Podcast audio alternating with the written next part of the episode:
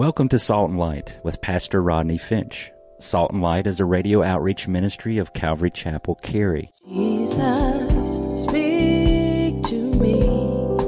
Open your word and reveal your heart to me. Salt and Light is a series of verse-by-verse studies through the Bible, focusing on its practical application to our everyday lives. Salt and Light is recorded live at Calvary Chapel, Cary in Apex, North Carolina. Stay tuned. At the end of the program, we will give you information on how to contact us, so be sure to have a pen and paper ready. Today, Pastor Rodney will be teaching from the book of Luke, chapter 11. So grab your Bibles and follow along. Now with today's teaching, here's Pastor Rodney. 1 Timothy, don't turn there, it's on the screen. 1 Timothy chapter 4, verse 1 and 2 reads this. Now the Spirit expressly says that in the latter times some will depart from the faith, giving heed to deceiving spirits and doctrines of demons, speaking lies and hypocrisy, having their own conscience seared with a hot iron. Then again in Timothy, Paul writing to Timothy in 2 Timothy chapter 4, verses 2 through 5, Paul tells Timothy to preach the word, be instant in season and out of season, convince, rebuke, exhort with all longsuffering and teaching. For the time will come when they will not endure sound doctrine, but according to their own desires, because they have itching ears, they will heap up for themselves teachers. I like the New Living Translation of this verse. It reads like this. For the time will come when people will no longer listen to right teaching. They will follow their own desires and will look for teachers who will tell them what they want to hear. Don't you know, we are living, unfortunately, in such times. What Paul said 2,000 years ago is very true today. We are living in that time when people have itching ears. They want to hear some new thing. And they've turned away from the truth and even hardened their hearts to the truth, even hardened their hearts, listen, toward the will of God for their lives. This morning in Luke chapter 11, beginning in verse 27, Jesus is giving us a warning to take heed to the word of God. I've titled this sermon, Hear It, Know It, and Keep It. Luke chapter 11, we pick up in verse 27. Saints, if you're looking at it, say amen. Some of y'all ain't looking. Luke 11:27, if you're looking at it now, say amen. Amen. And it happened, as he spoke these things, that a certain woman from the crowd raised her voice and said to him, Blessed is the womb that bore you and the breast which nursed you. But he, Jesus, said more than that. Blessed are those who hear the word of God and keep it. And while the crowds were thickly, wow, that's a funny word, isn't it? Thickly. While the crowds were thickly gathered together, he began to say, This is an evil generation. It seeks a sign. And no sign will be given to it except the sign of Jonah the prophet. For as Jonah became a sign to the Ninevites, so also the Son of Man will be to this generation. The queen of the south will rise up in judgment with the men of this generation and condemn them, for she came from the ends of the earth to hear the wisdom of Solomon, and indeed, underline this in your Bible, a greater than Solomon is here. The men of Nineveh will rise up in judgment with this generation and condemn it, for they repented at the preaching of Jonah, and indeed, underline this, a greater than Jonah is here. Saints, stop right there. Give me your attention just by show of hands. Were you with me last week? Just by show of hands. Okay, good. That's a good number of you. Then you know that we looked at last week as Jesus cast a demon out of a man. Some were affected, some were offended. And they said Jesus was casting out a demon by the power of Satan or Beelzebub. And then Jesus began to say, when a demon goes out of a man and comes back and finds the heart clean and swept without habitation, 7 more wicked spirits than himself comes to live there, and the latter end of that man is worse than the first. Now, notice in verse 27, if you will, while Jesus was speaking, he was interrupted by an unnamed woman who raised her voice and said, "Blessed is the woman that brought you into the world, and blessed is her breast," or the breast that nursed you. Now listen, this is the first attempt in the Bible to venerate, revere, and idolize Mary, the mother of Jesus. In pagan religions, listen, they would often worship a goddess. In ancient Babylonian religions, they worshiped Nimrod, you know that. And they equally worshiped his mother, Semiramis. She was given the title Queen of Heaven and the Mother of God, and prayers were made to her that she might intercede for someone to her son. You know where I'm going. So, you know, if you've been here at Calvary Chapel, I was raised Catholic for many years, went to Catholic school, and thank God for Catholic school. And largely, I thank God for Catholic school because I have pretty good penmanship. Some of y'all don't even know what penmanship is, do you? I don't even use that word. Some of y'all are like, penmanship, what's that? That's handwriting. And I'll never forget. Catholic school was good, but those nurses, I was nurses. I don't know, maybe the nuns were nurses, I don't know. But those nuns, they were something else. And they, in Catholic school, and anybody been to Catholic school, you know what I'm talking about. Okay, then you know what I'm talking about. They made you hold the pen the correct way. There was a way to hold that pen. And if you were not holding that pen the way they told you that you were to hold that pen, they would whack your knuckles with a ruler. I'm telling you, I left, my hands were huge some days. And they just appeared. I didn't even know how they got there. I'd see the nun over there, and I'm writing my letters, and I'm holding the pen anywhere I want because I think I got this. All of a sudden, she just appears, like, out of the floor. Like, like, ah! And so you really, and people from Catholic school, and you know, you guys know this is true. If you went to Catholic school, you have good penmanship. Now, please listen. Having a Catholic background, having went to Catholic school, having went to Catholic high school, by no means am I a Catholic basher. And I'm not a protesting Protestant, but listen, I believe the Catholic Church, that they are wrong and unbiblical about their veneration of Mary. I believe it's wrong and I believe it's unbiblical. And I honestly believe that Mary would say that it's wrong and unbiblical. Now, here are a few things that the Catholic Church believes. The Catholic Church, if you're taking notes, the Catholic Church sees Mary as a co-mediator. Remember, the Bible says we have one mediator between God and man, the man who? The Catholic Church sees Mary as a co-mediator or co-redemptress, or that she helped Jesus in redeeming man from their sins. And if you want to be forgiven of your sins, you have to pray to Mary. And then you pray to Mary. Mary takes your prayer to Jesus. Jesus takes your prayer to God the Father.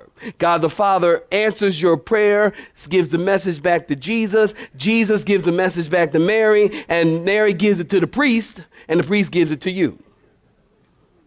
By the time that process goes, forget about it. I don't know. The prayer's already taken care of, whatever. So they believe that Mary is a mediator, that she is between man. In other words, if you want your sins forgiven, you have to go through Mary. Don't you remember the Hail Mary, full of grace, the Lord is with thee. Blessed art thou. Every Catholic knows this. Blessed art thou among women, and blessed is the fruit of thy womb, Jesus. Holy Mary, Mother of God, pray for us sinners. Pray for us sinners now and at the hour of our death. Amen. So the Catholic Church, you have to pray to Mary. They believe that she's a co-mediator or co-redemptress. Also, the Catholic Church teaches that Mary is favored above all people and that she is favored above all women. The Bible says, listen, she is blessed among women, but not above women. And at the same time, you know, a lot of Protestants look at Mary and say, well, you know, we shouldn't venerate Mary, we shouldn't idolize Mary, and they put Mary and they make, if you will, they make less of Mary. We have to be careful about that too. Because let's just face it, Mary is the mother of God. I don't know about you, but that's a little special. Is there anyone here that's ever given birth to God? Please raise your hand. I didn't think so. So that makes her special. She is blessed among women, but not above women. The Catholic Church teaches that Mary rose from the dead and ascended to heaven. They call that the Assumption of Mary. The Catholic Church teaches that Mary was a perpetual virgin. Now listen, Mary and Joseph had a normal husband-wife relationship, and they had more children. We won't take the time, but you will find that in Matthew chapter 13, verses 55 and 56. On one occasion, the Bible teaches that Mary tells us a story that Mary came to Jesus in Capernaum, and when she couldn't get into the Bible study because the house was packed because Jesus was there, and whenever Jesus showed up, a lot of people showed up. So the house was packed and Mary came and she couldn't get to Jesus. So she sent someone to give word to Jesus that she was outside. And it's right about Matthew 12, verse 48. Jesus said, "Who is my mother and who are my brothers? Whoever does the will of God is my mother, my brother, and my sister." Notice when they came to tell Jesus that his mother was outside, Jesus doesn't stop what he's doing and go out and say, "Yes, ma'am." He doesn't do that. Anyone, listen, anyone who tries to put anyone on the same level of Jesus, that is what Paul is talking about. That is a doctrine of demons. That is a wrong teaching. That is heretical teaching. Jesus, listen, perhaps you will agree with this. Jesus is in a class all by himself. I thought you might agree with that. And putting anyone or anything on par with Jesus Christ is a doctrine of demons because it's an attempt to diminish the person and the work and the sufficiency of Christ. Listen, The focus of all deception is to get your eyes off the person and the sufficiency of Christ and on to something else. That's the focus of all deception. So the first attempt to elevate Mary is right here in verse 27. Notice in verse 28 in your Bibles, notice Jesus' response. Jesus said, "More than that, blessed are those who do what, saints? Hear the word of God and do what? Keep it." We need to hear the truth, know the truth, and then be doers of the truth. You know, the problem is people today, they don't want to hear the truth. And it's sad to say, even some Christians don't want to hear the truth. That's sad. This is the Bible. Can the church say amen? Amen. This is the Word of God. Thank you. This is the Word that will not change. It is God's word to man, and thus this book is right. And everything else and everyone else who would disagree with this book is wrong. Huh? And because this book is right, we need to obey it and do what it says. Even if what it says goes against what you want to do, what your flesh wants to do. I didn't think I'd get many amens there, but I wasn't hoping for any anyway. Because your flesh wants to do one thing. God's word says do something else. Your flesh says, I want things my way and my will. And God's word says, no, his will for you, for your children, for your situation, for your marriage. You're to do things God's way and obey the word of God. Be doers of the word, not just hearers only. Listen, church, U.S., American, cultural Christians, church, we need to be doers of the word of God, not just hearers only. Listen, come to church. I've told you, coming to church is dangerous.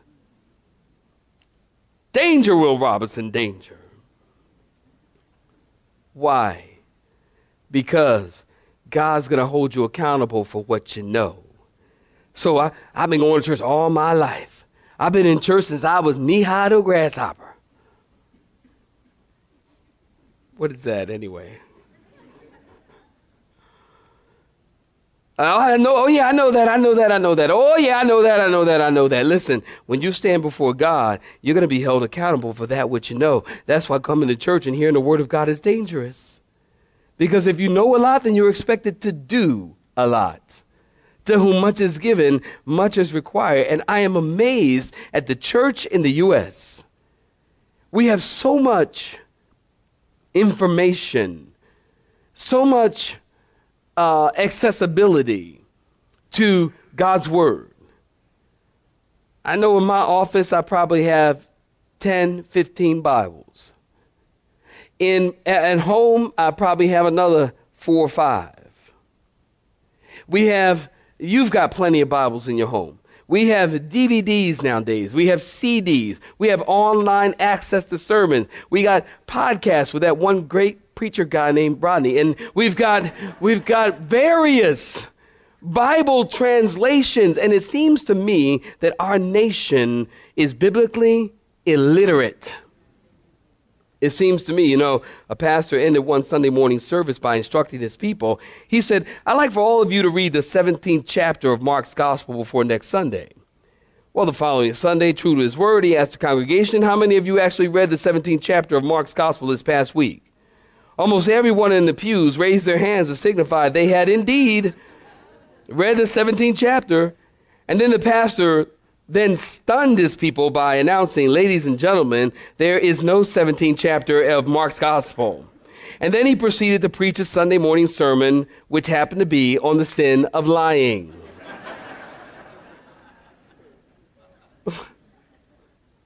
A nation of biblically illiterate people. We got to move forward. Look at verse 29. "Now the crowd becomes thicker, and Jesus began to preach and say, 'This generation is evil.'" Matthew chapter 12, you might write that in your margin, tells us that Jesus said, "This is an evil and adulterous generation," because they were seeking a sign.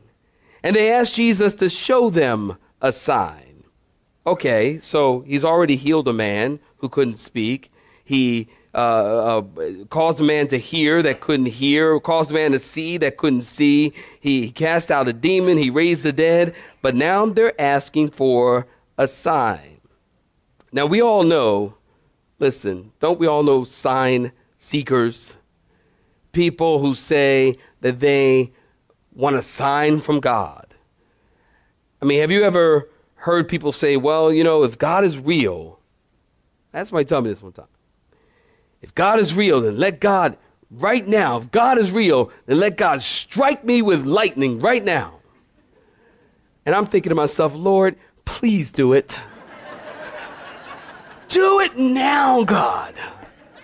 Just burn him up right now, Lord." Then let me ask you how real God is. If God is real, then God do this. And if God is real, then God should do that. People will say, "Well, I need to see a miracle before I believe, before I have faith." The Bible says faith comes by hearing, somebody help me, and hearing by the word of God.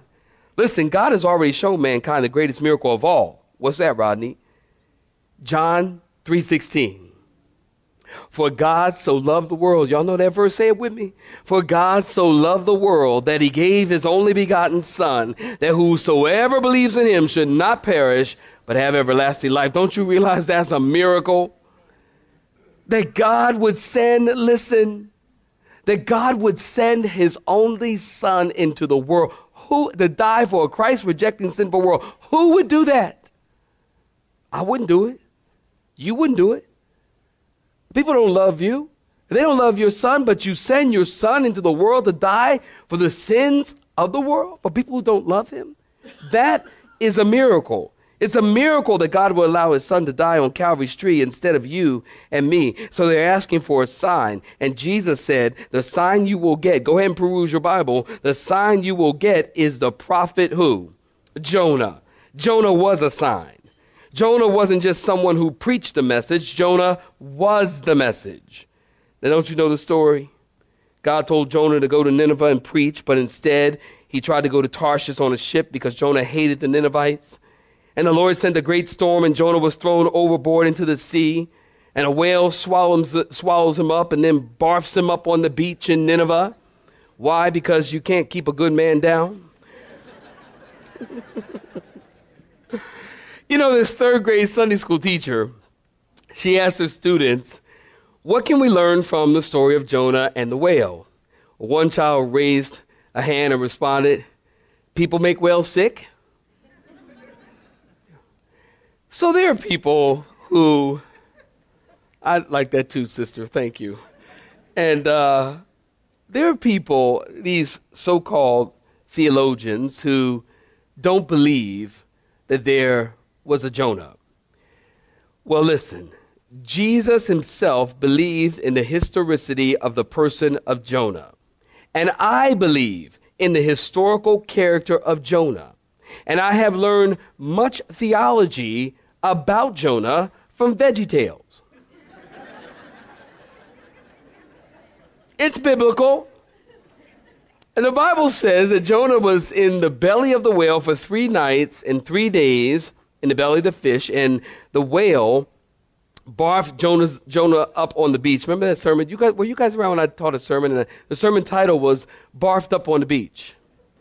It was a lovely sermon. The title was gross, but it was a great sermon. And so Jonah's up on the beach, and he's bleached from all the acid in the belly of the whale. So he's standing there, not a bit of hair on his face, on his head, on his body. He looks like a cue ball. He's completely white. He looks like Casper the Friendly Ghost. And his opening comments to the people of Nineveh were 40 days, and you're all going to hell. Are you getting that scene? He's bringing a message from God. The message from God is, you're all going to hell. I mean, think about it. A Sunday morning, I come in. My opening comments, good morning, ladies and gentlemen. In 40 days, you're all going to hell. God bless you and have a good week. You'll be like, and all the visitors are like, okay, check that church off. We won't be going back to that church. So Jonah goes to Nineveh and he says, 40 days and you're all toasted. He probably said it with a smile. And he went up on the hill, and he's sitting there, and he's like, I can't wait, I can't wait. Well, the people, the Bible says, repented and made the children repent and the animals repent. And the Ninevites, who were wicked and pagan, heard the message, and they repented. Now, on the other hand, the people of Israel had the law, they had the prophets, they had signs, they had wonders, and they had a greater than Jonah among them. And they refused to soften their hearts. Therefore, the men of Nineveh are going to rise up in judgment against them. He didn't only preach a message, Jonah. He was a message, and his message was resurrection. He was a sign to the Ninevites of someone who came back from the dead. And just as Jonah was barfed up by the power of God, the Bible says that Jesus was raised up from the dead by the power of God. Jonah, listen, becomes a type of Christ. He is a type of Christ. The sign of Jonah, in reality, is the sign of the resurrection. Now, if you've been around here at Calvary, you know that we talked about the fact that the resurrection is the greatest historical event and the greatest attested historical event in the history of mankind. And I've told you that, listen, that the hinge on which the door of Christianity swings is the resurrection. Christianity, did you know, Christianity rises or falls on the resurrection. Period. Christianity, listen to me before you turn me off. Christianity does not rise and fall on the cross. There was nothing, listen, that's special about the cross. What you talking about, Willis? There was nothing special about the cross. If you were executed in Jesus' day and you were found guilty of a crime and deserved execution, then the way in which they executed people was on a cross. Nothing special about the cross in and of itself. Christianity does not rest on the cross. We sing songs about the cross and we love the old rugged cross. But nothing special about the cross. There was a thief on the cross on Jesus' right and on Jesus' left. So nothing special about the cross. Christianity rises and falls on the resurrection, because if Christ be not risen, our faith is futile.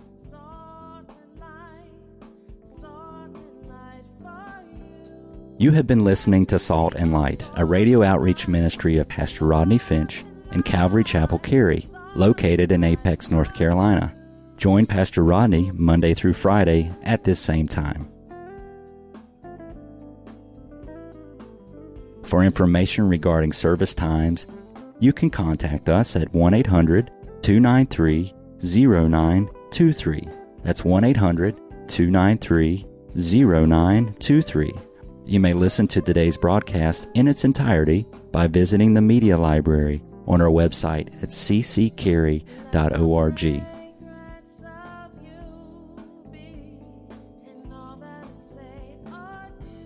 We would like to thank you for tuning in to Salt and Light and pray that you have been blessed. Until next time, may you be salt and light. Let me be a salt.